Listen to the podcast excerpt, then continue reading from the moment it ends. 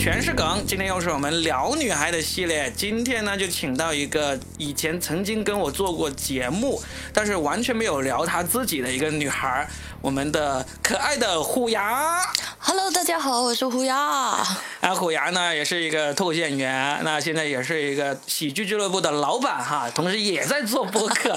我就想，哇，他这个身份太适合深圳女孩这个身份了，就一看就是搞钱的人，向老板学习。一直有听我们这个系列的听众可能都知道，我们就想要找一些在深圳的或者刚好路过深圳的女孩来聊一聊，看他们对于深圳女孩这个标签是怎么看的。那我先问一下虎牙，你觉得自己像一个深圳女孩吗？是啊，因为我还不是妇女。我还以为你说因为我已经有深圳户口了。没有啦，因为我觉得我是社户，是那种没有房子的，就租房住的那种、嗯、所以我觉得这种比较像深圳女孩，特别深圳女孩的标签。对，如果有房子的那种，我觉得那叫深圳富婆。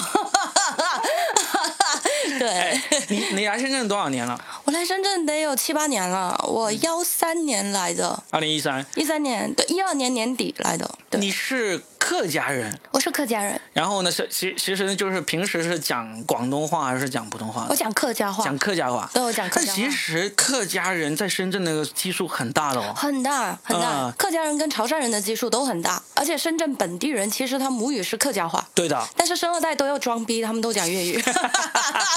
感觉好得罪人哦。现在的生二代都不讲粤语了。会有一些会讲的，会有一些就是只有他们生二代在的场合他们就会讲，如果有外人在他们就讲普通话。那你认识的生二代应该年纪有点大。对对对，比较装逼。我跟你说，真正的现在的那种二十岁以下的生二代，基本上他们都不会讲粤语。他们能够听得很清楚，让他们讲他也勉强能讲、嗯、但是他基本上他们不乐意讲、嗯、讲的也不够顺。二十岁以下是吧？对，你看我办公室里面就有个小孩嘛、嗯、他就是生二代、嗯、然后呢、嗯、在这边他现在才大二嘛，他每天帮我剪辑那个庆余年那个有声粤语有声书，嗯，他能够剪辑，但是平时我跟他说话就绝对没有办法用粤语来顺畅的交流的。可能我没有这么年轻的朋友。我想说的就是这个意思。过分了，杀人。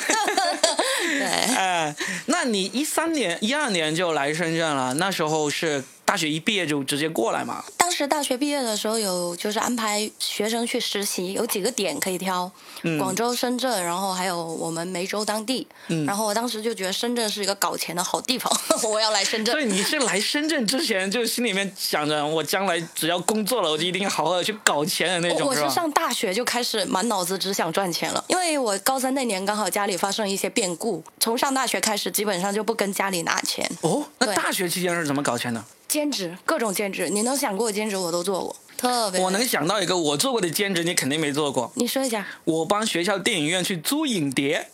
帮学校电影院？对对对。你这个年代有点久远啊。我那个年代才有。你这个年代有点久远。对，真的，因为那时候我们学校有个电影院嘛，然后他就每天就从外面的影碟店租那种很大的 L D 啊 ，laser disc， 就是雷射影碟，像有比那个 A 四 纸还要大的那个影碟。哇，好年代好久远，很有年代感，真的要租回来。然后呢，就是我加入了学校那个影视协会，他们就发现我看电影特别多，特别有品味那种。哇哦，这句话是你自己加的吧？然后他们就把这个工作给我了，还挺好的。我租碟回来，然后每周要租两张碟嘛，然后一个月、嗯、我应该我想一想，我那时候一个月光是从这个租影碟的活里面能拿到有四五百块钱。你那个年代四五百很多了。一九一九九五年九六年的时候，天哪！一九九六九七年的时候，那个时候我还在上小学，对吧？就那时候租影碟回来，我肯定也可以自己看了，对不对？所以就那时候就看了很多影碟，又能够赚钱。那同时呢，还多赚一番钱，就是我会写毛笔字，也会写那种美术字，我还给这些电影来出海报。哇哦！就海报又拿一份钱，所以我从这个电影院每个月，我至少能够拿到那个六百块钱以前以上的那个收入。厉害了，真的真的，你才是搞钱的那个什么鼻祖，好不好？真的，比起你又差远了。所以我就觉得你们做那种兼职，无非就是做市场调查呀、派传单呀，或者去肯德基这种快餐店打工啊，对这种。对，那个时候我们、嗯、因为我们是在那种三四线城市嘛、嗯，其实我们兼职机会会少很多。比如说派传单，最典型的派传单，你在深圳派一天可能七八十块钱、一百块钱都有哈。嗯，然后在我们那边是二十块钱一天，三十块钱、嗯，所以我们钱差很远。然后我当时就反正做了很多，比如说从淘宝上买一些低价商品，然后啊倒买倒卖，对，然后挨家挨户去敲门去卖那些东西，然后真的是那种推销啊、哦，推销就是哎，比如说冬天了就卖手哎那种暖宝宝，暖宝宝，然后那种棉袜、棉手套、嗯，然后夏天就卖什么小风扇什么各种，还有就是那个时候什么中国电信、中国移动那种，它会储值卡，对，它会有那个就是充值多少钱送你一部手机，那时候智能手机还很便宜，嗯，我有一个就是我记得我当时第一部智智能手机充三百块钱话费，然后我要用它这个卡用三年。不可以中断，每推销一个成功一个就赚五十块啊，那个就已经很多了。可以啊，对对对，可以啊。那个时候我真的做了很多兼职，包括我来深圳的时候，我们不是要来深圳实习吗？嗯、那我们怎么过来，对吧、嗯？然后过来是不是也要想办法？我们高铁什么各种不方便，然后就找了一个大巴司机跟他谈合作，他来接我们，然后统一出来，我收学生的钱，然后赚差价这种。哦，就是你帮他拉客，我帮他拉客，就是我包你这辆车，你跟我说定价多少钱，啊、然后我收学生的钱，我稍微再高一点。哎，这个很高级，这个很高级。对，你就搞钱什么深圳深圳差两个差两个。对对对对，坐满几走。这个都不用，因为我们知道其实实习的日期是一样的，嗯、然后我们那边有各种班嘛，我们只要在班群里说一下就行了。啊，对，这个厉害，这个我没试过。对对对。所以这个是学生时代的搞钱方式嘛？嗯、那你来了深圳，正式开始工作之后。除了正常的上班拿工资的搞钱，还有什么别的搞钱门路没有？我来到深圳也一直在做兼职，因为我读的是医学系的，我读药剂的、嗯、医学系的学生很苦逼的一个点就是我们实习那一年啊也要交学费，我在医实习也要交学费，实习也要交学费，就不但没有钱拿，不但没有钱拿对，就是可能医院会有一部分钱给到学校、嗯、但是他不会给到我们个人，学校给吞了。对，我记得我那一年实习一年我交学费是交了八千多，但是我来医院这边一分钱补助没有，他有宿舍，但是宿舍条件特别特别差，十二个人一个房间、嗯，你可以想象吗？公共卫生间、公共浴室特别破、特别旧。我来到深圳，你知道，我当时那一刻我都懵逼了，我心想，深圳不是国际化大都市吗？对吧？哇，我一看这破旧的墙，你知道吗？就是除了墙什么，除了墙就是那种双架床，还是摇摇晃晃的。你那时候还不知道深圳有个地方叫关外，对吧？不是，哎，我在福田，就在这旁边，福田就在这旁边，科学馆旁边，走过去没？破的条件。对，就就在科学馆的一个大厦，二十几楼。然后那个时候我们没有钱嘛、嗯、然后我因为我真的是那种满脑子就想着搞钱，我就跟那个科室的主任跟他说，我说我们是贫困山区出来的、嗯、你也知道实习我们没有钱，能不能本来周末我们要上一天班、嗯、我说能不能周末就不让我们上班了，我们出去接接兼职可不可以、哦、呦，然后那个主任就觉得哇还有这么穷的人吗我也要去主任说主任说哎呀那行吧，他就破例让我们周末不用去然后我就带着我们宿舍那几个小女生去接兼职，派传单呀、啊嗯嗯、然后各种什么的，然后后面还有做那种婚礼，婚礼的时候比如说他婚礼其实他是会招一批服务员的，因为他平时不需要养那么多人，但是在婚礼当天需要，然后做那种服务员的话，一天就八十块，拍传单一天一百块这样子。你这个故事你知道吗？我听我们另外一个播客，就是很红的一个播客，叫做故事 F M。然后呢，它里面有讲到有三集非常受欢迎的三集故事，就是讲深圳的三和大神，里面就有讲到跟你一模一样的一个经历，就是突然过来说，现在某某某五星酒店需要二十个服务员，马上过去，对，工资日结。对对对，呃、是这样的。然后我说很。很累，因为他们要很累，最累的是传菜，就是要上那个烤乳猪啊什么之类的。对对对，你也做过。对对对，你要回去听那一期，你要去听那一期。我 我, 我有一次是有一次是最大型的，是在会展中心，呃、是一个潮汕的老板。哇！潮汕老板给女儿办婚礼，在会展中心，你能想象多少头猪？你自己说，你那天哇，你就不停的上菜，不停的上菜，而且还要念，你知道吗？哎、呃，百年好合，对吧？什么什么，你就你就必须要站在那，很累的，很累，很辛苦。哎，你回去听一下那一期。好。他讲的，因为那个那个记者，他为了完成这一篇报道，嗯、他真的就在三和潜伏打工了，好像有。三个月还是多长时间、啊、对，就基本上所有的活他都干过，其中我当时听就听到这个，他当时好像把他们拉去了洲际酒店，哎，在洲际酒店里面也是临时有也上百桌酒席，然后呢因为他们是北方人嘛，他没有见过南方原来上乳猪是一个这么隆重的仪式、啊、对，乳猪眼睛还会插灯泡，对对对，会亮，对，会插两个 L E D 灯，然后锣鼓齐鸣，对对对，呃、啊、对、呃、所以那时候就就有经历过这样、嗯、就是在来实习习的时候做过，后面还有再做过吗？有，后面我的第一份工作跟第二份工作周末都是双休，嗯，然后呢工资又不高，我刚来深圳那会儿第一份工作才一千多啊，一千多的话就已经很少。那是哪一年？也是一三年嘛，一三年毕业，一两千块钱这样子，很少啊。二零一三年。对，很少很少。我我两千年来工作，我的工资都有差不多四千块钱。可能就是工种的问题，他职业的不一样。但你是医哦，不过医院这个要熬很久。呃，我是。毕业之后就没有再做药剂了，因为我们那个是必须要先考证，考了证才有机会去考编制，嗯，考了编制才会有正式的工作。嗯、像那些大医院，他是不会签合同工的，他都是要事业编考的。对，他是那个卫生卫计局那边的事业编。然后小医院的话，你过去也会很累，工资也不高。所以我，而且主要是抓药这个工作，我觉得我个人感觉不大适合我。对我而言，我觉得太无聊，就这么小一个间，嗯、然后你不停的抓药，不停的抓药，不停的抓药。就是我们平时去医院。对。对，就医生开好了药，然后呢、哎，你就拿着处方单过去，他给你配药，然后喊谁谁名字过来拿药啊，对，这而且这种你在窗口看到的那个已经不是我们了，我们没有资格坐在窗口的，我们只有考到了证，然后考到了药师证才可以，我们要先考药师证，然后再考药师证，啊、这中间就已经三到五年了。对，所以你们只是在后面，我们在后面拿药，前面那个人告诉你拿什么，你就去拿什么，对，而且就就一个工具人。对，而且一开始的时候，你可能连拿药的资格都没有，你可能是负责加药的，就是那些柜子，啊、你是要不停的把药加进去的。啊、对，你可能一开始的时候去到大医院，你只有做这种。所以你做了多久？后来就换换了行业。我毕业后就我毕业后就没有做了。啊、我直接换了，然后那个时候是去了社保局做那种社保政策解答。然后哦，社保政策解答，幺二三三三你打过吗？打过打过。对，我就是那个，我老是打不通，又亲自跑到现场去问了。对对 对, 对，你知道为什么？因为那个时候我们人员真的不够，我们有两三百号人，但是你的电话真的特别多，嗯、我一天上班要接五六百个电话，嗯，然后工作时长在六个小时，我们上厕所都计时的，嗯、上厕所就五分钟，你五分钟不回来你就要扣钱，然后上上班时间不能玩手机，不能讲话，你就基本上就是从九点钟上班开始就一直讲电话，一直讲电话，讲到讲到下班，嗯，就很难受，你情绪会很暴躁，因为每个人其实他问的问题来来回回都是那些同样的，我社保电脑号多少啊？我上一家交社保的单位叫什么？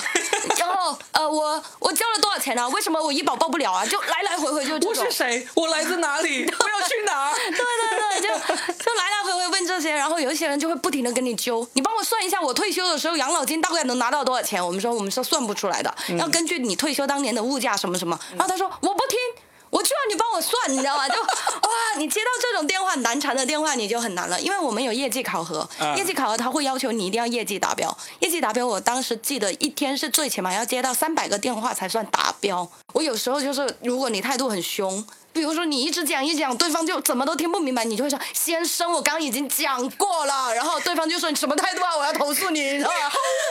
对，你这样吼我，我要投诉你，然后我妈妈都没有吼过我，然后他投诉一个就扣两百，我去。然后你想我工资才那么高，一说起搞钱虎牙就来气，一把泪。然后后来我就偶然的一次机会就去了一个类似于舞蹈室，他那个时候就招那种兼职。我在学校因为是舞蹈社嘛，就有一点点小基础。嗯。然后他就是你去他那边，每天去他那边练舞，他周末就会带着你去接商演，商演你知道吗？啊、呃嗯。舞蹈的商演。舞蹈商演就是那种商楼盘开业呀、啊，哦、商、哦呃、商店的店庆啊什么的，不是会有人在那里。扇子啊。对，各种舞啊，那爵士舞什么的，嗯、然后跳一天有两三百块钱。嗯、那个时候觉得哇，好高啊，你知道吗？就你也会跟着去跳。对，我那个时候还年轻嘛。哎，你你有这个技巧，你为什么不在脱口秀舞台上面展示一下？嗯，嗯脱口秀还是要纯粹一点，不怕这样。对，啊，对，那个时候就有接一些，比如说舞蹈、商务主持、商务主持，嗯、因为我我曾经的梦想是成为一个主持人，嗯，所以我对商务主持这一块我也接过，嗯，就是也是那种穿着那种晚礼服的、啊，然后站在上面、哎嗯、那种路演什么的啊，对，就很传统的那种，很传统。对，我基本上兼职就没有停过，所以一直其实你一直到现在，嗯，你也还是经常在做兼职哦。包括我们现在做脱口秀，嗯、你不是过来帮我们做那种各种样的那个脱口秀相关的一些工作嘛？那你也是有一份正职工作的情况下来做兼职。对的。所以这种兼职搞钱的基因是从学生时代一直带到今天此刻 right now， 你还是只要有机会你说哎能不能去兼个职那种。可能是因为我爷爷是潮汕人你知道吗，爷爷是潮汕人、呃、可能我血液里就有那种潮汕人的基因你知道，潮汕人就是那种我宁可要这是自己做个体户我都不要去打工，你有听说过这种说法吗？有啊，对打工皇帝的那种想法有啊、嗯、我之前跟你讲到我在社保局我大概做了一年，然后呢出来之后就又找新工作嘛，那个时候觉得真的受不了了，压力太大，你那个时候就连接电话都不想接，你跟家人讲电话都会很烦躁，就没什么事不要打电话发信息、呃、就那种对。然后呢我爸爸他的一个朋友说是卖房地产，就房地产中介你知道、嗯、他说他去年挣了二十几万，哇那个时候二十几万对我来说你懂啊，就哇、嗯、二十几万，然后我就说我也要去我也要去卖房子、嗯、然后就去了深圳的一个豪宅那个地方波托菲诺你知道、嗯啊、我知道对，那边卖的全是豪宅，然后那个阿姨就跟我画饼啊，就说哎呀，你只要谈成一单，你的提成就多少多少。嗯，然后我当时就很天真的，我就真的去了。然后你想想那边的豪宅，动辄上千万，嗯，上千万到亿，你知道吗？嗯、就哪怕是租房的单，都是一万起步的。嗯，我根本谈不下来，我又没有人脉，我才刚毕业，谁会？你知道我打电话，我们的工作就是洗电话铺，就是我们有一个电话铺，嗯，不停的打。不停的打，每天被人骂，你知道吗？打过去说：“您好，这边有一套别墅，你要了解一下吗？”他说：“你神经病啊！啊人家马云买了别墅，你知道吗？”然后，然后我说：“我说马云刚刚买了一套。”他说：“你有病吧？”然后就把电话挂了。哎、我们那个时候特别疯狂，我们会想尽各种办法收集别人的电话号码。就给你讲一个最有点恶心了那个，但是是一个我们行业内的一个年纪比较大，他工作经验比较丰富。你知道他怎么收集电话号码？那个时候快递会送到小区门口。嗯对，然后他就去那种豪宅的小区去抄人家电话号码、哦、然后他就打电话给人家，人家就会说哎，我电话号码怎么泄露的，其实就是这样、嗯、其实很过分，但是就是他们没办法他们没办法，因为他们也要想办法赚钱嘛，其实知道，所以现在我基本上我我还是会经常接到这种楼盘销售过的打过来的电话，对，因为我们不会去删掉你这个电话号码、哎、我们会打十年二十年。我我问你一个问题，就是以你的经验看来、哎、我现在的想法是这样子，他一打过来他一说什么我就马上挂马上挂掉，这应该但是对你们来说这是最好的， 对, 对, 对我们来说是最好的，因为我们我们还有很多电话要打，对，不浪费时间，对，你只如果你没有任何兴趣直接挂掉，但是你不要骂我们，对对，我现在就这样子，我也不说、嗯、我也不我一听我一知道我就挂掉、嗯、因为我也不是讨厌你，我就知道我不想浪费你时间。我我们打电话遇到过一个脾气比较轴的人，他特别较真、嗯、你知道，就我们打电话过去他就说你凭什么打我电话，你从哪里知道我电话号码，然后就开始跟我们对骂然后我们就说对不起对不起，然后他就说我不要替你道歉，你跟我讲你是怎么拿到我这个电话号码，就开始，然后我我们那个工作人员就比较没有什么经验，他就把电话挂，然后他就打过来，他一打那个电话我们整个办公室的电话都会响、嗯、因为他是我们是要抢电话，谁动作快谁接到的你知道吧，天哪，他一打过来我们我们不知道的同事一接他又开始骂然后我们就啊啊，然后挂掉他再继续打，就是他一边都挂你一边打，然后我我因为我之前做过客服嘛，我就知道怎么安抚他们、呃、然后我接起来之后就帮他们解释，就跟他讲讲讲讲讲讲到后面他就觉得嗯心里顺一点了，没那么生气了，结果我刚劝完电话刚挂没多久又一个同事打了他的电话因为因为大家是共享 的, 的对，其实正常情况下我们是应该有个系统上面标注这个人电话不能打，这个人是疯子，对，不要不要碰他但是我们没有那么厉害，因为很多那个时候办公可能还比较传统，有一些是从笔记本上面打的，对，然后我们又打电话过去，然后他说我他妈不跟你讲了不要再打过来了然后就开始骂我们，拼命骂，然后他就说你们地址在哪，你告诉我现在就拖车过来砸了你们店呢，你们就告诉他你们是中原地产，你就告诉他去那个美联那里，对对对对对对我们也是呃对会聊会聊没事没事已经过去了，你好懂啊你真的好懂，对，会这样会这样，然后就还是有一些有一些人是特别特别轴，还蛮可怕的、呃、就我觉得就是因为我们也是没办法，我也不想这么做，但是你说我怎么办，我卖房子嘛，我总要想办法联系到你们，是真的，对，就如果没有兴趣直接挂掉、嗯、我也是，我现在就是一听到你还需要我挂掉，嗯，因为我觉得你跟他说再多也没有用啊，他不会放弃打你的电话，除非他不要干这个工作，因为他没办法，嗯，所以这些这么悲催的经历都已经过去了，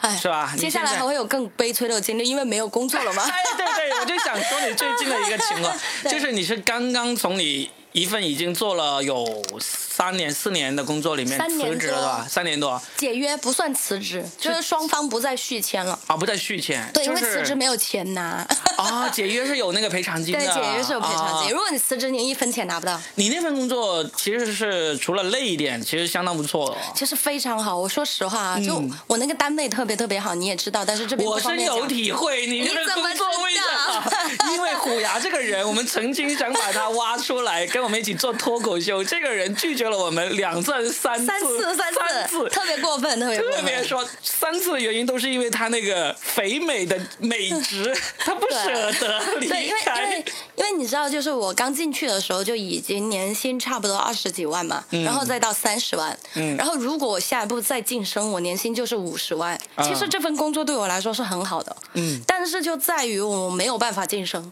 我晋升不上去啊，因为我们那个单位，它的首先第一，它学历的歧视链很严重，在我们单位就是九八五、二幺幺的硕士是门基本门槛，嗯，然后你要达到博士什么的，人家会高看你一眼，然后博士之间还有歧视链，对吧？你懂吗？就那种我懂我懂啊，国外的博士歧视国内的，国内的博士歧视香港的什么各种，是是是，然后就反正他们就会各种歧视，然后在他们看来，就我这种普普通通的三本学校，他们就看不上，看不上，觉得我是个垃圾，哪怕我现在已经想办法读到硕士了，他还是觉得我是个垃圾，领导不重用我，这是一点。第二点就是可能还有其他方面原因，嗯、我的性格也不算特别好，有时候领导说的不对，我可能会忍不住会就是跟他据理力争。对，据理力争。比如说一件事情，就是他需要我去做。大概花三四个小时这种工作时长，但是我知道这种东西做出来没有意义，嗯、但非要我做，我就会很难受。我就说，那你其实是有个更好的方法，你为什么不考虑一下？对、嗯、那种，他就会觉得你在教我做事啊。对啊，你就领导就会觉得，哎，我叫你做什么你做什么，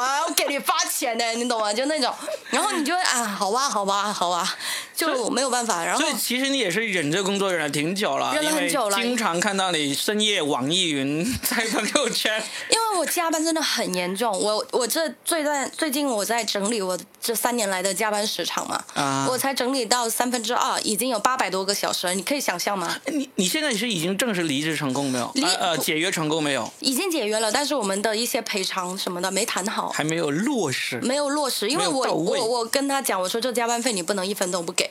哦，那这样子情况很有可能就可能还要走一走什么仲仲裁啊这样的。对、啊、你不能一分都不给吧？你哪怕打个折我也认。了，但是他就是不给、嗯、他就一副就是、啊、我没有要过你加班啊那种感觉，屁嘞，你大半夜十二点叫我回去你是忘了吗？哎，对，这种其实不用担心，呃，那个劳动法还是特别会保护的，你只要有相关的那个记录，哎呀，你做这个你肯定更比我清楚多了。对对对，但是就是大家如果像有一些听众朋友可能也有这种劳动纠纷的话，就有几个点一定要注意。第一，你要保留好你的打卡记录、考勤记录，就比如说你有你上下班打卡的那些记录一定要把它保存好。第二点就是单位是怎么叫你加班的，微信语音还是电话录音还是什么，你一定要有一份，因为单位他很有可能会主张说我从来没叫过他加班，是的，是他自己要加班了、嗯、而且我叫他加班能证明他是在做工作上的事情吗、嗯、那你就要保留好第一他叫你加班的证据，第二你真的加班了的证据，第三你工作完之后你是怎么反馈给他的，你会有邮件往来啊这种。所以我就说嘛，你就应该开个播客把这些小窍门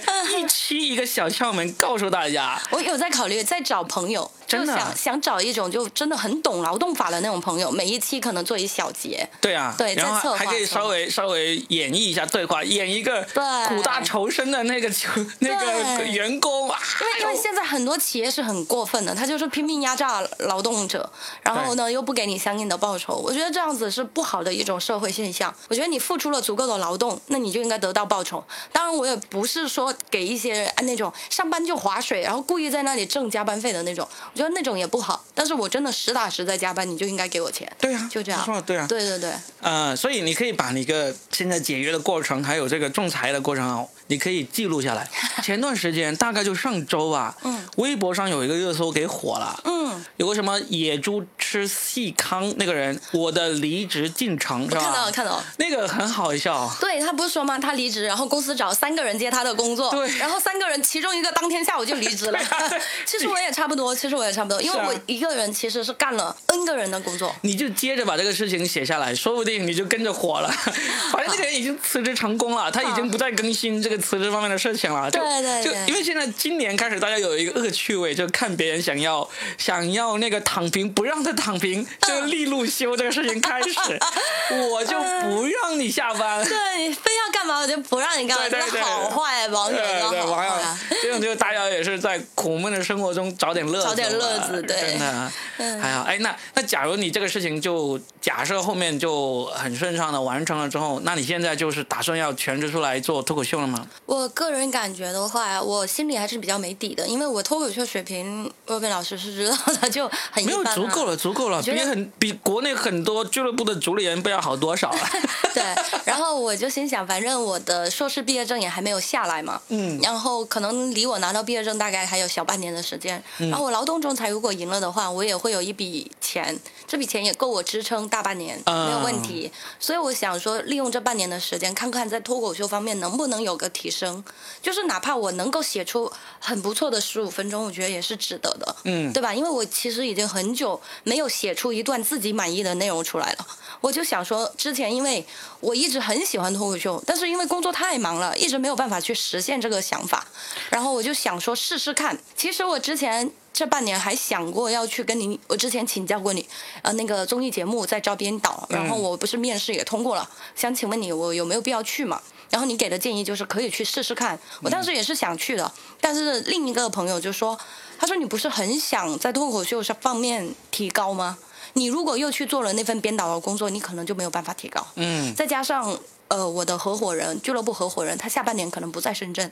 如果这个时候离开深圳，那这我俱乐部就黄了，知道吧？我我真的建议你不要去做这些，你就好好经营你的俱乐部。因为现在算是在整个广东地区都遇到一个契机，就是大家都在重启了。嗯、对，大家都重新回到同一起跑线上面去了。对，你看一看，我是去年八月份开始跟 Storm 一起在这个深圳做了嘛，第一场你就参与了嘛，对不对？就八月份，那现在已经七月中了，一周年，真的是一周年。又回到了原点，大家，而且那现在的起点比当时还要好，就是大家都没有办法提前起步，嗯，对不对？所以呢，这个事件呢，反正就圈内这个事情大家都知道嘛，就是你已经把所有的起步需要的条件都搭建好了，那你就开始去做呀。而且很多时候，我是那种特别包容的那种，我是觉得深圳这么大的城市，十个以上的俱乐部都可以做得开的。那现在现在深圳也还没到十个，而且在这几个里面还有一些是非常非常奇怪的，做得非常不上道的，对不对？对，你就可以去好好的去做。对，刚好你现在又全职了，你就做呗。包括我们今天聊到的，你可以去做这个像谐星聊天会啊，像什么呃西谈录啊这样带观众录制这些东西啊，甚至是你可以卖票卖到卖到变成一个还不错的一个收入都可以的。是的，所以这半年的我的想法就是在对我个人而言，我希望能在脱口秀的方面能再有所提升一点。然后，如果是作为经营俱乐部的角度的话，希望它可以稍微步入正轨，因为最近确实好久没演出了嘛。我跟你说，鱼和熊掌不能兼得哈。对。你那个脱口秀水平提高那个，先放缓一缓。好。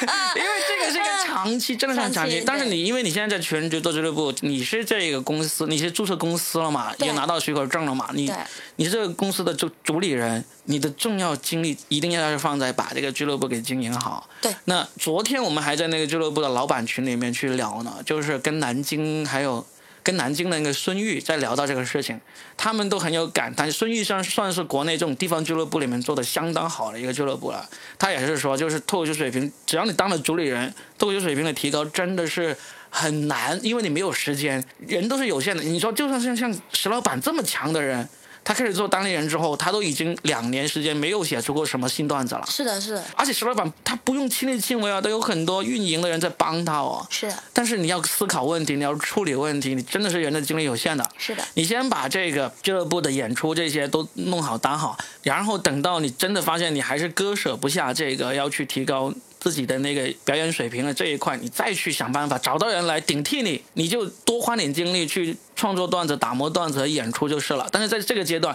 你的主要精力还是得要放在把这个演出给做起来。确实，确实，对，嗯，对，对啊，嗯，那还是回到我们这个播客系列里面要聊的。那我们都聊了那么多这个搞钱的事情，嗯啊，对，还有个很重要的问题问，就是你会觉得自己以后会一直在深圳待下去吗？我确实哎，其实这个问题之前也有稍微的想过，就是像叶尔他最近就打算离开深圳嘛。对，都说现在回老家待一段时间。对，然后他就说他觉得深圳他待够了，待腻了，不想再回来。才九八年的一个女孩。对，然后我就会在想，说哎，为什么我从来没想过说我在深圳我待够了，待腻了，换一个城市？嗯、我好像一点这种想法都没有，我从头到尾没有想过要离开深圳。你是真的来了就是深圳人，来了就是深圳人。这样我真的是我，但是我确实觉得，可能以我目前实力来说，我觉得在深圳买房这件事情，我可能短期内都不大可能实现。嗯，我可能买不了房，但是我确实没有想过要离开深圳。嗯，可能啊，可能我觉得可能十年后吧。如果十年后我确实在深圳啊，没有没有办法扎根，我可能会回家，嗯、回老家三四线城市什么的，然后去创业干嘛的。但是短期内我确实从来没想过要离开深圳。我又很喜欢深圳啊，嗯，我觉得深圳是一个非常好的城市，它各种都很便利，办事情啊、交通啊、人文啊、生活啊各方面都很便利。我举个最简单的例子，深圳它一直在进步。我刚来深圳那年，我办户口应该是在一三或者一四年、嗯、那个时候，那时候我们落户要跑，我跑政府部门大概跑了三到四趟，然后我们是要一大早去排队那种，嗯、就是他七点钟开门，你六点钟得在那排队。嗯，然后当时我就觉得哇，为什么办事情这么不方便？然后再到这两这几年，就前一两年吧，我再去政府部门办事的时候，我发现早就已经电子化了。对的，就基本上不需要你去现场，或者你去现场也很快。我最近不是在跑那个演出批文吗？是，我去福田那个政务服务中心，我一上去，我觉得简直像大乡里进城一样，那个政府服务大厅就像科幻电影里面那个未来未来的那个办事的大厅那种感觉啊。对。对，回到一个重点的，我们要这期播客要聊的话题，在深圳有发生过感情故事吗？嗯、在深圳发生的感情故事的话，我可以讲一下，就是我大学毕业那一段恋情啊。我大学刚，我大学谈的是一，你我先问你，你现在有没有男朋友？现在还没有，现在还没有是吧？对对对啊，就大学到现在都没有，也没有啦。我我大学毕业，因为我那段失恋困扰了我很久，嗯，大概几年没走出来啊。我是那种失恋了很难好的人。你会是那种恋爱脑吗？我不知道我算不算，但是我对感情特别认真。嗯，对，我可能是舔狗吧。对、呃、我大学那一段恋情困扰了我很久，导致我一直很难走出来。然后后面就是毕业之后还在延续吗？毕业基本上毕业分手那种、哦、对，然后毕业后断断续续团谈的恋爱都不久，可能两三个月。还是受上一段的那个影响是吧？可能我遇的人都不行，就我老是遇到渣男、嗯、我不知道为什么。哦对对对，你有一段时间做脱口秀，你还给自己立了个标签，说什么渣男收割机。对对对，渣男收割机，有吸引渣男的体质的时候。对对，渣男吸引体质。我真的是那种女生，就就一直谈的都不算很好，就是你交往没多久就发现他不是好人、嗯、然后你又要又要又要恢复重新，对，又要恢复自己心情，然后你好不容易再好一点，然后又遇一个渣男，超真的去他妈的。来来来来来，对，你跟我们分享一下，你你看看，你就是想分享你那一段刻骨铭心的大学刻骨铭心的时候。对、嗯、那段感情我我讲一下，就是我跟他是高三毕业之后在一起的、嗯、那段时间我家里发生很大的变故，我那段时间很难受。然后呢，我跟他算是我追的他，嗯，他长得蛮帅的，是我隔壁班的一个男生，真的算是我追的他。大学一起读吗？没有，我们异地恋。我学习成绩不好，我在一在我们老家，他学习成绩也不好，嗯、他还复读了一年，所以他比我晚一年毕业啊。然后我来到深圳，我先来到深圳，我来到深圳以后，我就希望他也来深圳嘛。嗯。然后我跟他其实感情在大学期间就已经出现问题了。我大学我们两个可能甜蜜期就几个月，几个月之后他就发生过呃，算是劈腿吧。他跟他的前女友搞在一起了。嗯。就是他有一天晚上跑去他前女友所在城市给他前女友过生日。我的天，我突然联系，因为我们是异地，每天视频电话、嗯、突然间联系不上他，我以为怎么了、嗯、然后我各种想办法找他，你知道吗？就是我们前几天还好好的，之前有吵架，但是那几天没吵架、嗯、他们是怎么好上的呢？他们就是你知道同学聚会，去他妈的，最烦就是同学聚会，聚会你知道吧？他们过年的时候有同学聚会，你知道吧？然后他就去了，去的时候我就问他，我说你前女友会不会去？因为他们是同班同学了、嗯、他说会吧。嗯，他说那你不要去了吧，嗯、就我我知道他前女友超喜欢他，你知道吗？嗯、这一段超狗血啊，我真的讲起来要讲好久。然后他就去了，去完之后他们两个就联系上了，但是我不知道，因为我很少会去查他手机什么的。嗯、那个时候我对他还没有怀疑。嗯，突然间那天就联系不上他了，然后我就打电话疯狂打电话找不到他。然后呢，因为我们两个共用密码，微信密码什么的我都共用，但是微信这种东西就是你登不上去 ，Q Q 可以、啊、，Q Q 你登录对方就要强制下线，对吧？微信也一样。微信好像有那个时候我不知道是因为什么，微微信我没登上去，嗯，然后 Q Q 我登上去，然后找到他的室友什么的，我就说你好，他说你神经病啊，干嘛跟我讲你好？因为我用的是他男朋友，用我男朋友那个 Q Q 账号嘛，嗯，然后我就找了他的室友，我说你好，我是谁谁谁的女朋友，嗯，我再找到联系不上他，请问他在宿舍吗？嗯，那个然后他的室友就过了很久之后回了一个说他睡着了，那时候就是两个人在对口供了。然后我就心想哈，大白天那么早就睡了吗？那个时候还不是很晚，七八点。嗯。然后我就我就说哦，他说我说那么早睡啊？他说对，我们刚出去吃饭喝了点酒，他睡了。嗯。然后我就真的以为他睡了。然后那天晚上我还找了他的好兄弟，因为你知道女生有好闺蜜，男生也有好兄弟嘛。我说是不是我脾气太差了？因为那个时候蛮作的，我其实蛮作的。嗯、那个时候还有自己小骄傲，就是那种。你不顺我心，那我就不理你，你知道吗？嗯、就那种感觉。嗯、然后我说是我脾气太差了，他是不是最近压力很大什么的？嗯、他兄弟还在那劝我，你知道吗？他说：“哎呀，我知道你人挺好的，挺好的一个姑娘，就是有时候你脾气确实得改改。嗯”然后我那天那天晚上还深刻反省了一下，你知道吗？我就觉得是不是我脾气太差了？要不然我好好跟他道个歉，你知道吗？因为我蛮喜欢他的，我跟他都已经就是双方就觉得毕业后就结婚。你知道我这样的人，我都愿意毕业后直接结婚，跟他回老家生小孩，给他。伺候他父母，你知道吗？我是喜欢到什么程度，我愿意为了他放弃我所有的梦想。那些我学的是药剂嘛，然后他爸爸是在那种乡村开那种小诊所什么的。嗯、我想好了，我毕业后我回去帮他爸爸忙，我就喜欢他。客家女人其实会有一点这种传统的那种想法比较多的。我我不是那种传统的，但是因为我真的很喜欢他，嗯、所以我愿意为了他回老家。嗯，真的，我其实是很向往大城市，我要出来拼搏的那种人。嗯嗯。但是我为了他，我是可以回去的。啊、我甚至就觉得我一毕业。我就跟你结婚，结婚我给你生小孩。嗯，我超害怕生小孩，你知道吗？我对生小孩有阴影。然后我就是超喜欢他，所以我就想说，那我要不要好好道歉？嗯，结果到了第二天早上，给他打电话，哎，还没接。到了第二天中午了，十二点多了，嗯、还没接，我就觉得不对劲了。我问了他室友，他室友就说还在睡觉什么的，我已经不信了。嗯、我发了条短信，我说你如果不接我电话，我现在立刻买车票去找你哦。相隔多远？这两个城市没有很远，一两个小时的车程吧。嗯、然后他就说、嗯、何必呢？我去！对我说你什么意思？我说你接电话，你有什么话你好好说。嗯。然后他就接了，我说你在哪？你在学校吗？他说不在。我说你在哪？他说广州。我说你去广州干嘛？嗯、他说你觉得呢？这个很讨厌，对不对？手也不体面呢、啊，他很垃圾，他很垃圾。然后后来我我就女人的第一直觉嘛，我就说、嗯、你是不是去找他？他说嗯。我说你现在是不是跟他在一起？他说嗯。第一感觉就觉得，因为我知道那个女生在广州读大学嘛。然后我那个时候就我说啊，我们分手好了，嗯、就可能骂了很难听的话，因为真的很生气啊。那个时候我们已经在一起一年一两年了，你怎么可以这样呢？对不对？嗯。然后就很生气，就骂得很难听。嗯。然后也很崩溃，就各种哭。嗯，哭了很久很久很久很久，然后呢，过了一段时间，有一个男的来加我微信，还加我 Q Q， 忘了。他说你是不是谁谁谁的女朋友？我说是。他说我是谁谁谁的男朋友。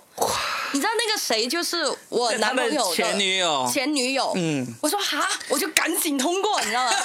然后后来我才发现，就他前女友一直在跟我前男跟我那当时的男朋友说，他超喜欢他，一直就单身在等他，但其实不是，他早就跟别人在一起了。而且那个男的是社会青年，那个男的在供他上学，他们的他生活的开销，所有一切都是那个男的给的。Oh my God！ 包括那天他们生日，我前男友不是去找他吗？啊， uh. 那个女的有多厉害？她跟她的男朋友说，她说今年生日的话，我们去哪里哪里玩好不好？那男生说好啊，她说那你提前把钱打给我。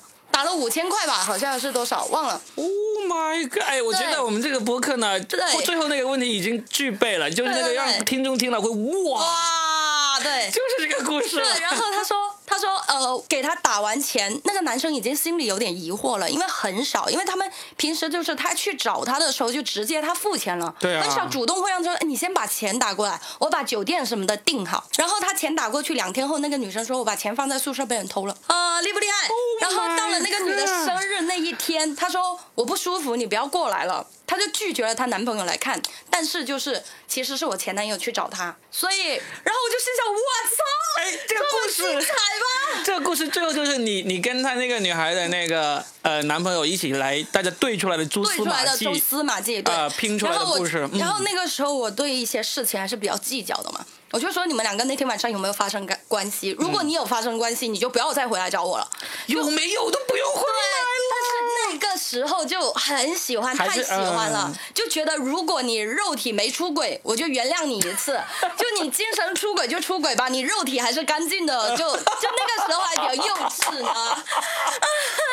然后，然后我就把这一大段经历都告诉他了嘛。嗯、然后他就跟那个女的就分了，然后就跟我和好了。但是和好之后，我们两个没有办法再回到当初了，我就会开始不停的怀疑他。那肯定啊，他但凡有没有接到我电话或者不回我信息，我就会怀疑他在干嘛，就是变得疑神疑鬼，嗯、然后他也很难受，我也很难受。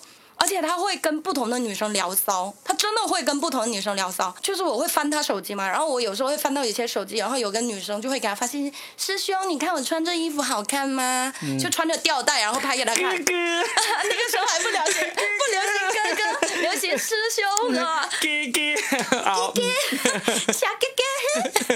然后我就我就想，你为什么要跟他这样发信息啊？他说他自己要发给我，我有什么办法？我说你都不要回啊，是不是就很很那个？然后经常吵。经常吵吵得很难受，但是我都没想过跟他分开，就很难受。但是我很希望他可以好好爱我，嗯、我希望他一心一意爱我。但是我的方法可能不对，我越是这样，他可能越想走。然后到了他毕业那一年，因为我在深圳，我就让他也来深圳嘛。嗯、然后他就去了一家单位实习，去了一家单位实习是他亲戚介绍他去的，是一个厂，在龙华的某一个厂。嗯嗯。龙华我超讨厌，我都不想踏入龙华。人家是爱屋及乌。我恨屋及乌。然后在龙华很偏僻的一个地方，嗯、他去了一个厂。然后那段时间呢，就是碰巧是我刚失业的一段时间，嗯、就在我在卖房子那一段时间。那段时间我特别特别累。早出晚归，大概每天早上七点多起起床，然后就要去上班，然后晚上十一点多才下班回家，特别特别累，然后人也很焦虑。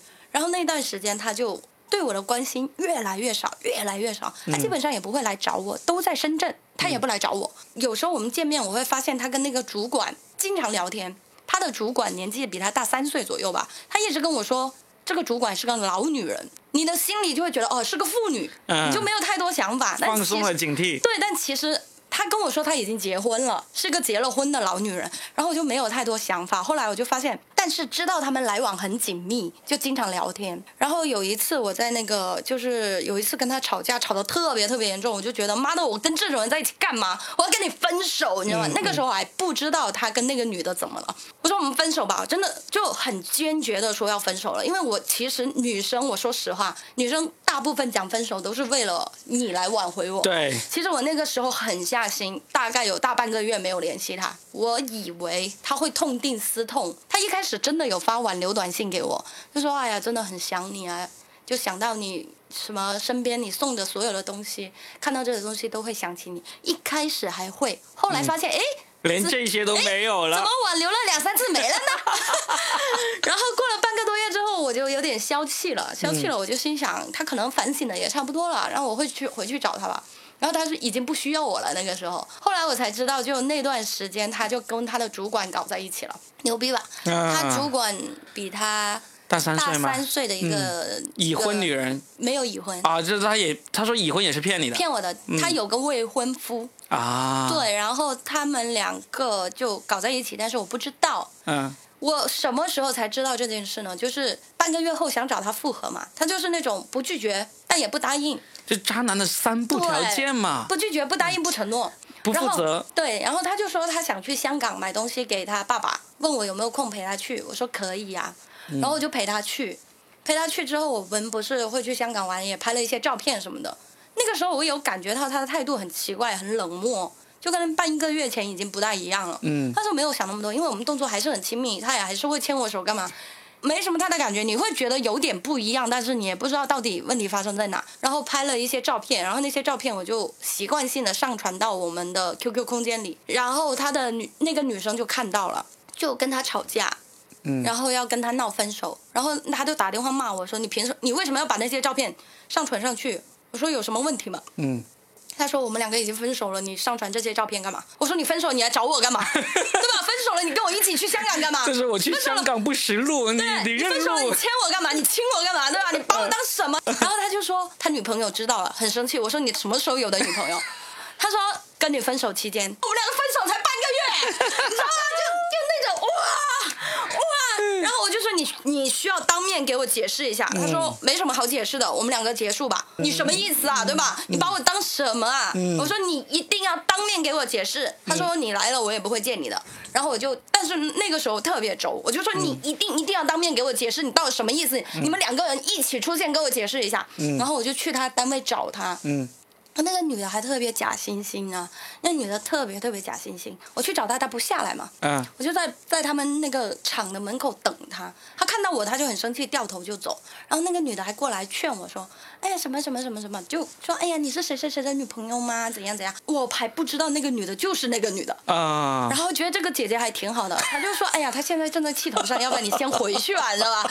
我说：“可是我很想跟她让，就是让她给我解释清楚啊。”然后在后面就是她。就不肯见我，然后我就先回去了，还是怎么着？有点久远了。我就感觉这个女的跟这个男的对话，就真的很像那个 B 站上那个哥哥，呃、你女朋友好可怕、哦。后来，后来我在那里，就是我在那等公交车回来，因为太偏了，那个地方真的好龙华，两个小时才有一趟公交车回来，连地铁都不通了。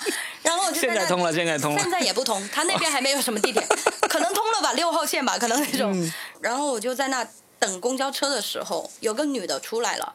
他说你是不是谁谁谁的女朋友、嗯、我说是。他说我是他表姐。我说啊你好。然后他就说听说你跟他在这边大吵了一架。我说没有啊。他看到我掉头就回去了。我说根本就没有见到他。他说又是那个女的在搞鬼。我说怎么了？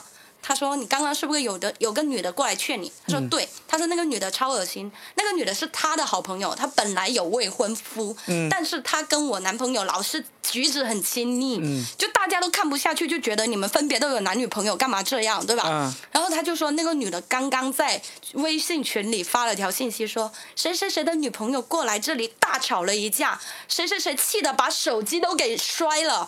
我就心想我哪有啊，我连门都进不去，我吵个屁！你知道吗？就是他宫斗剧啊！对，他在那里抹黑我，嗯、然后，然后我就知道是这个女的存在嘛。然后我在后面我就说你欠我一个解释，嗯、我说你一定要出来见我一面，否则我不会离开的。我就在这等死等。那个时候也是轴，你知道吧？然后他就说那行吧，他就出来见我。那个女的不肯让他来见，他们俩，他为了不让他来见我，还打了我男朋友。那种打、哦、就是掐呀、嗯、咬啊什么的、嗯嗯、我就看到他手上有伤痕、嗯、我见到他的还有苦肉计啊。对，我就说我就说你什么时候跟他在一起的？他说就跟你分手之后。我说我们两个分手就那么一点点时间你是不是无缝衔接有点过分？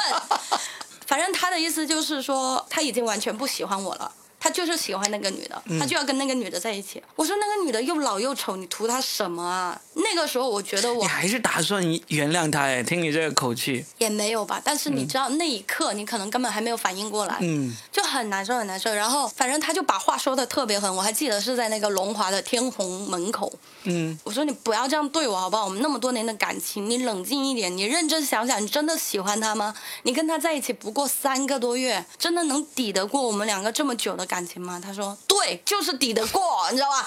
然后我就在那里一就求着他，我说你求你不要离开我，大街上在那哭，嗯，一直就是他就说你不要这样，我要回去了，他我再不回去他生气了，类似于这种。然后他就头也不回的走了。然后我记得我还是从龙华坐那个那时候是四号线吧，一路哭哭回到终点站，就是很崩溃、嗯、但是他就是怎么都不回头了。然后这个故事还有一点点续集，就是我跟他分手那个时候可能是五六月份还是几月份，嗯，然后十月份的时候我就听到他们订婚的消息，说那个女的已经怀孕了啊，嗯，然后元旦他们就结婚了，还是过年就摆酒了，他们现在小孩应该已经很大了。就在他订婚的订婚的时候，是他姐姐跟我说的，因为我们其实已经彼此见过家人了。然后他姐姐给我发条信息说，我弟弟要结婚了，你知道吗？我说我不知道。他说我们全家人都很不喜欢那个女的，都很不同意，但是没有用，怎么说都不行。甚至他妈妈说，你敢让他进门，我就不认你这个儿子，都没有用。他就是不知道他怎么了，反正他特别爱那个人吧，可能、嗯、他怎么都不肯，怎么劝都没有用。我就觉得很奇怪，为什么他姐姐会突然给我发信息、嗯、我说你怎么这么晚还没睡啊，怎么了？然后他就说奶奶生病了，奶奶生病在市里面的医院里住院。他奶奶对我提示很好，然后我听到他生病了，我就很担心他会不会就是很严重。我就想过回去去看他一眼，因为他是在市里面，我们在县城。其实我去看奶奶是只有奶奶会知道，其他人不知道，可能他姐姐会知道，因为姐姐在照顾他。然后我就在思前想后要不要去一趟，因为我觉得可能我再不见他这辈子也可能见不到了、嗯、可能甚至老见老人的最后一面。我就鼓起勇气去了，去了，然后还给他留了个红包，就以表那种孝心嘛，还跟他聊天哄了好久。然后隔壁床的病人都说，哎，这是你孙女嘛，真的，你们感情好好。那两三年之间，其实我跟他们家人关系是 OK 的，我每次去他家做客，他们都会对我挺好的。然后我个人感觉就是我是聊表孝心，我并没有说跟你要怎么样，因为你对我而言，你就是一个已经是一个渣男了，对吧？嗯，我就去看了他，然后我就回来。他姐姐就是因为他看到我留的那个红包，他就跟他可能跟他弟弟提了这件事，说谁谁谁来看奶奶了，还留了红包。然后我在回来的火车上收到一条短信，是他把那个红包的钱转给我，然后给我留了一句说、嗯、你再骚扰我家人我就报警。我就心想去看你奶奶关你屁事啊，对不对？对啊。我就心想我看的是你奶奶，又不是看你，对吧？你反正他就把那话说的特别特别狠。然后我在那一刻我才真正的意识到，就是有一些人你分手之后是不可能做朋友的，哪怕你就你知道你们两个人没有办法互复合，而且你只是对这个老人家表示一下你的孝心都没有用，人家会觉得你想干嘛？嗯，是。但是那个时候他是还没结婚了，如果他结了婚我是不会做这件事。我去看他奶奶的时候他们两个是还没结婚，但是可能就是马上要订婚，然后年底要摆酒那种。他就说完这件事，然后我就打电话跟我朋友就哭诉嘛，我朋友就说你活该谁叫你要去啊，你什么身份去啊？我说可是他奶奶对我很好，他说他对你好也是因为当时你是他女朋友啊、嗯、然后我说那那老人家嘛，你见他一面怎么样怎么样？然后他就说那你自己想想嘛，如果什么什么你会开心吗？他说你站在别人的角度去想一下嘛。我就被他骂得很难受，但其实我觉得我朋友说的话是对的。嗯，那一刻我是没有办法接受的。嗯、那一刻我会觉得你是我朋友吗？嗯、我打电话给你讲我被人欺负哎、欸，你还不说我、嗯嗯？然后我就哭了一路，在那个火车四个小时，真的是哭了一路。嗯、从那一次收到那一条短信之后，是真正的对这个人彻底失望，不仅仅是说感情的结束，会觉得说哇，我这三年到底有没有认真看清过这个人？为什么他会说这种话？嗯、你知道吗？就人品都有问题，我觉得他真的有问题。就是这件事情从头到尾是你背叛我，哎，对吧？哪怕真的哦，我确实是跟你说，哎，我们分手吧，但是我们没有真的是分手吧，是吧？我个人感觉不算了，就是耍花枪嘛，对吧？但是他就认为你已经说了分手了，那我跟找别的女朋友有什么问题啊？大哥，你算一下时长好不好？从我跟你讲分手到你们两个在一起有一个礼拜吗？你知道吗？就那种，反正就是，哎，我也不知道。然后那段感情给我造成了很大的伤害。所以你大概花了多长时间，最终才算算是真正走出来？三四年都不到，三四年都没有走出来。三四年，没有，你就是说那个短信之后过了多长时间？三四年，还过了三四年。三四年，就是三四年间你也遇到过一些。因为那条，因为那条短信跟我们分手其实没有差很远，可能两三个月。啊、对。OK。就是，所以在这三四年期间，你也曾经有尝试去遇到新的人，但是最终也还是不行。有, 有人追我，或者是家里有介绍人，但是没有办法喜欢上对方，我也不知道为什么，不知道原因出在哪，嗯、没有办法喜欢，喜欢不上，嗯，没有感觉。然后跟他在一起呢，就是不是跟他在一起，就是跟别人在一起的时候呢，你很难再去相信这个人会不会真心爱你。嗯，这个是个问题。我感觉我是留下了一些心理问题，没有去找心理医生把它弄好。因为大家都会觉得失恋很正常，但是我失恋的时长会比别人长更多。嗯，有些人可能难过两三个月就好了，可能我难过要半个半年才能好，然后再到后面过了几个月之后再重新谈男朋友，然后也是类似的问题，就是我们好不容易确定了关系，我觉得这个人可能真心会对我，嗯，然后可能在一起没多久一两个月。然后他就说：“哎呀，我还没准备好开始一段新恋情。” 我或者说哎呀我跟我前女友复合了，你知道吧，我之前还写了个段子说我是前女友复合机器只要跟我在一起的人都会跟前女友复合对，然后、哎、反正后面遇到陆陆续续遇到几个男生都没有很真心对我。我觉得啊，嗯嗯，就是你现在不是在开始做博客了吗？是，我觉得你可以多讲一讲感情方面的事情。这个事情呢，我觉得有个好处就是说，因为我是男生嘛，我只能听你说，我有很多评论的东西，其实你不一定能够听得进去的。但是呢，你跟你的嘉宾朋友在播客里面聊的时候啊，其实会有对你有帮助的，你会对这些事情你会看得更多。我现在很明显你讲到这个事情你其实是感情很充沛，而且呢那个细节都很到位的，讲这些故事是很吸引人的。你你不是一直不知道自己的那个播客应该做什么主题方向嘛？除了我说你可以做那个你的职场方面的一些建议的那个内容之外呢，感情方面的故事你可以可以多聊，而且我我记得你好像你第一期就是聊了感情了，对不对？你找了一个那种会教别人怎么 P U A 的一个人过来聊，是不是？但实际上我听那个人，大概我没有听完你们那期节目，我大概听了一下，那个人有个问题就是他讲故事不够吸引，不够有趣，他有所保留，他没有讲到点上，他没有讲到点、嗯。但是你可以讲啊，你可以讲啊，而且你讲那些事情，其实除了能够把那个播客做好，内容做好，对你自己的这个感情的，我不知道你现在是不是已经完全没事了哈。就是那种疗愈或者是这个认知的那个提升其实都有挺好的。总之不管怎么样，你今天在这个播客里面把你的故事非常好的讲出来，我就觉得你把两个故事合二为一了，把这个情感故事和这个让大家听到会哇这样的故事真的是很哇。我我其实觉得在你的故事里面最让我哇的还不是你这个前男友，而是你这个前男友的前女友，他让他的那个未婚夫还是男方又打了五对、哎、超牛逼。好厉害，而且你知道，就是我后来知道他们两个也复合了，他们两个也复合，但是现在分没分开不知道。等等一下，他们复合是在你那个前男友结婚之后复合吗？不是，在当时，我当时那个男朋友知道这个女的其实有男朋友之后，不就跟我复合了吗？嗯，然后她就跟她男朋友复合了。天哪！我发现你们这些年轻人容忍度好高啊。其实没有办法容忍，但是我觉得就是我不知道是不是我个人的问题，还是说普遍有一些人，普遍有一些女生。嗯，我觉得可能比较会发生在女生身上，她们不知道怎么从一段感感情里出来。嗯，这段感情已经不健康了，这段感情已经该丢弃了，它就是垃圾。这段这垃圾就是你身上的肿瘤，你就应该把它切掉，你知道吗？但是你不知道怎么样去舍弃掉这段感情，你就做播客教这些女生帮她们走出来。我, 我怕我教坏她们，因为我自己都走不走不出来。你不用呢，你讲完之后她们自己会判断，你不要以为你讲了她们就会听，但是呢你不讲的话她们可能连听的机会都没有。你看你听我讲的时候你就会觉得你第一次就应该跟她分手、啊、我有、啊、我有我当下第一反应就是跟她分手，但是你就会难过，你会伤心，又回来，然后相信的话，嗯，要不然我还是跟他复合吧。就是我明白，我觉得就是我们缺乏的一个东西，就是我们不知道怎么去爱一个人，嗯、也不知道怎么去不爱一个人。啊、觉得就这一点，其实是如果这两点我们能学会的话，那我们在感情里会更好的去跟对方相处。哎，我非常期待你做一个感情类的播客，好我努力啊、然后把你的经历、经验啊、人生的那个总结啊，都跟大家分享一下。还有, 还有好几段。好, 好，行，那我们这期已经足够长了，我们后面呢、okay. 再。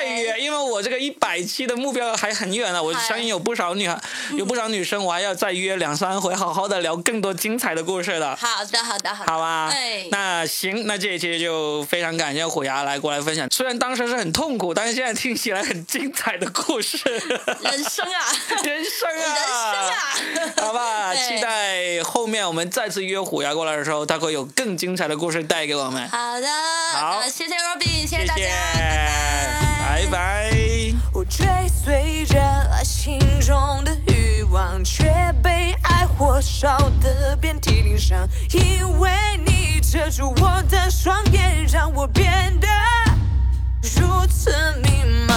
你竟然让我这样受伤，我不要再对你心存幻想，捡起破碎的心，不再流泪，我不再流泪，不会伤悲。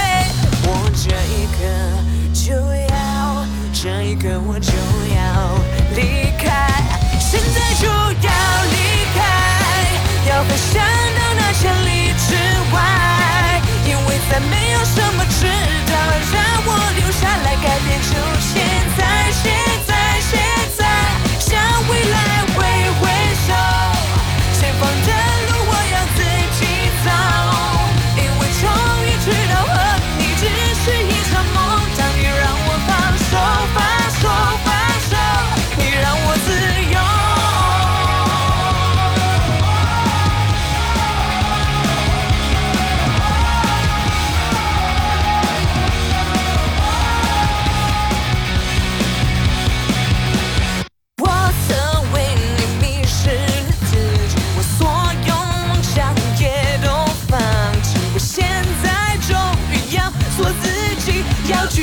要去追，追最美的梦。我不会认输，哦，我绝对不会认输。现在就要离开，要飞翔到那千里之外，因为再没有什么值得让我留下来改变，就现在，现在，现在，向未来挥挥手，前方的路我要自己走。